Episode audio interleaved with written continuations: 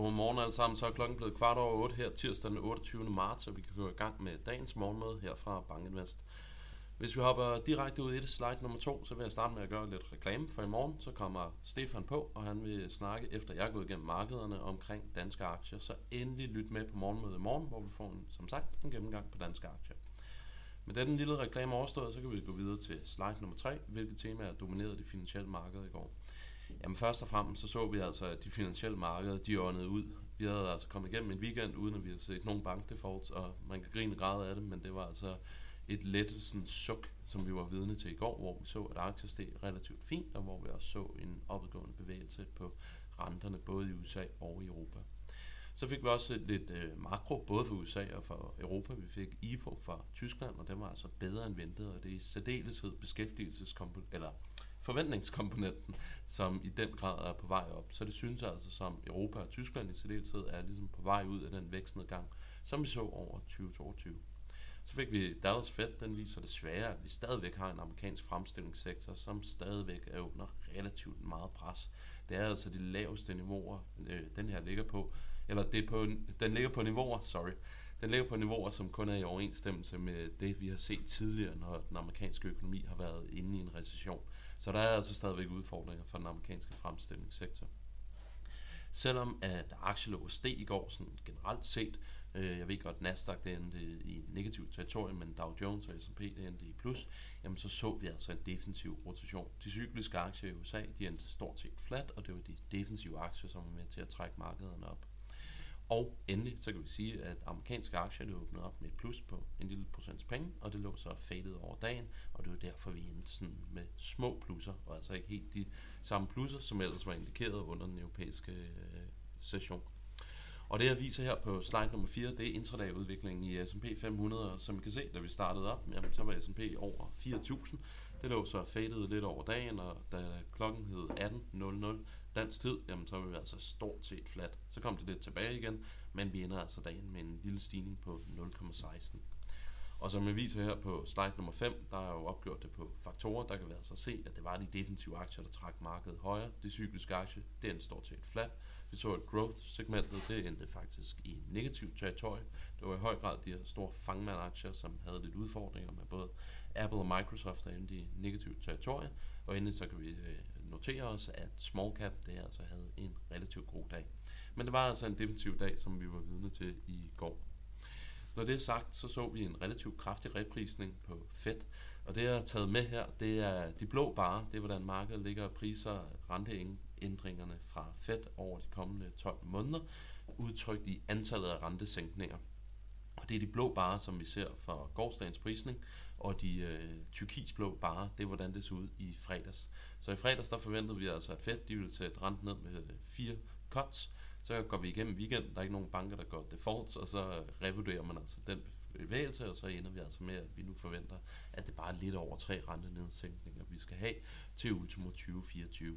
Så det er altså lidt en illustration af, at vi starter hver fredag med, at vi er meget i panik, og så går vi igennem weekenden, der sker ikke det helt store, og så bliver markedet altså repriset, og det er altså et mønster, vi nu har set igennem et par uger. Og prøver vi at tage sådan den lidt længere horisont øh, med, selvom det altså stadigvæk ikke er en særlig lang horisont, så her så viser forventningen til det absolutte niveau af Fed Fund Trade, hvordan det ser ud, de blå bare nu, og de blå bare, hvordan det ser ud for en måned siden, og der kan vi altså se den her massive reprisning, vi har set af Fed. Går vi bare en måned tilbage, så forventede vi, at Fed Funds Rate, den vil hedde 5,25 ultimo 2024, eller ultimo januar 2024. Vi forventer nu, at den skal ligge en lille smule over 4%. Så man har altså i den grad fået trukket noget af Fed øh, ud over den her bankkrise, som vi har været vidne til over den sidste måned. Og det der viser sig her på slide nummer 8, det er det her meget mærkelige mønster, som vi ser, og som er illustreret med prisningen af Fed Fund Rate. Vi starter mandagen med, at der er ingenting, der går i stykker, og så er det risk-on stemning, og det holder sådan over de seneste par uger fast, både tirsdag og onsdag. Så begynder man så om torsdagen at blive lidt bange for dem. Hvad kan der ske over weekenden og om fredagen? Der har vi altså så set de her relativt store frasalg i aktier, hvor folk er, er bange for, at der skal ske et eller andet hen over weekenden. Og det ligger altså så at køre rundt og rundt og rundt. Men på et eller andet tidspunkt, hvis der ikke er noget, der går i stykker, så vil den her øh, loop altså begynde, i hvert fald i vores forventning, at stoppe. vi kan altså ikke blive ved med at have sådan et mønster, at vi hver fredag, der skal vi falde, og hver mand, der skal vi stige, hvis igen, der ikke er noget, der går i stykker. Men det er sådan en meget interessant markedsdynamik, som vi er vidne til i øjeblikket.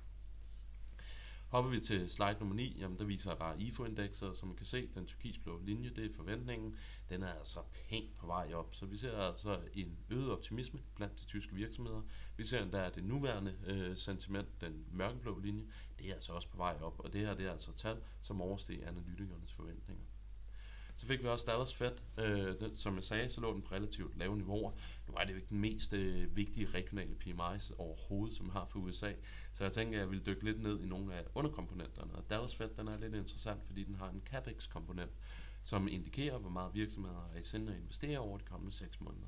Og det er den, der er den tyrkisblå linje, og den steg faktisk en lille bit smule. Men når det er sagt, så står den altså lidt i kontrast til både Empire Fed og Philadelphia Fed, hvor vi faktisk ser, at CAPEX-planerne er sådan relativt kraftigt på vej ned. Hvis vi skal tro på, at den amerikanske vækst den begynder at komme lidt tilbage her over 2023, så har vi altså behov for at se, at CAPEX det begynder at stige. Hvad der skal være driveren, jamen det er forhåbentlig den her optimisme, der kommer ud af øh, Kina i øjeblikket, og den her Kina-genåbning trade, der skal drive det. For isoleret set, så er der jo nok ingen tvivl om, at virksomhederne de møder altså nogle andre finansieringsomkostninger, end hvad de gjorde for et år siden, og det isoleret set, det må altså være negativt for CAPEX-planerne. Men i øjeblikket, så er der altså lidt blandet billede, vi får fra den amerikanske fremstillingssektor. Skal vi blive positive på den amerikanske økonomi, jamen så forventer vi altså, at vi behøver at se en bedring i CAPEX-planerne. Når alt det her negative er sagt omkring væksten, jamen så synes jeg, det er interessant at se på BNP-estimater for den amerikanske økonomi, og det blev faktisk revideret lidt op i går. Og vi ligger altså nu og forventer, at den amerikanske økonomi skal vokse 0,9% op igennem 2023. Det er altså markant op for de 0,2, da vi gik ind i år. Så meget af den her pessimisme, som stadigvæk ligger ude i markedet, den kommer altså ikke til udtryk i analytikernes BNP-estimater, som bare ligger og stiger og stiger.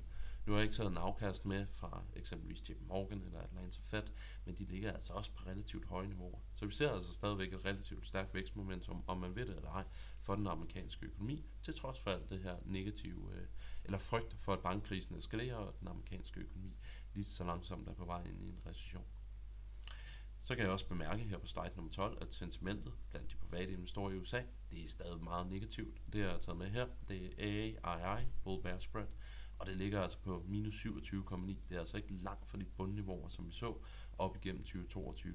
Så det er altså en illustration på, at der er altså rigtig meget negativt sentiment i øjeblikket. Det har været vores hypotese, at det her det isoleret set er positivt for risikofyldte aktiver. I takt med, at begynder vi at få nogle positive nyheder på den ene eller på den anden front, jamen så er der altså rigtig mange penge ude på sidelinjen, som må man formodes i hvert fald, at kunne komme ind i aktiemarkedet, hvis ikke hele verden begynder at falde fuldstændig fra hinanden. Endelig, slide nummer 13, markedet her for morgenstunden. Øh, vi får amerikansk forbrugertillid. Så har vi en række SB-medlemmer, der skal ud og snakke i dag. Faktisk rigtig mange, og det bliver spændende at se, om de kan trække markedet den ene eller den anden vej. Vi ser, at aktie futures det ligger i plus for morgenstunden. Så da jeg skrev de her slides, så var det lidt blandet af markedet, som vi så i Asien. Nu er det sådan lidt mere generelt positivt. Med disse ord, så ønsker jeg alle sammen en rigtig, rigtig god dag, og vi høres ved i morgen. Hej!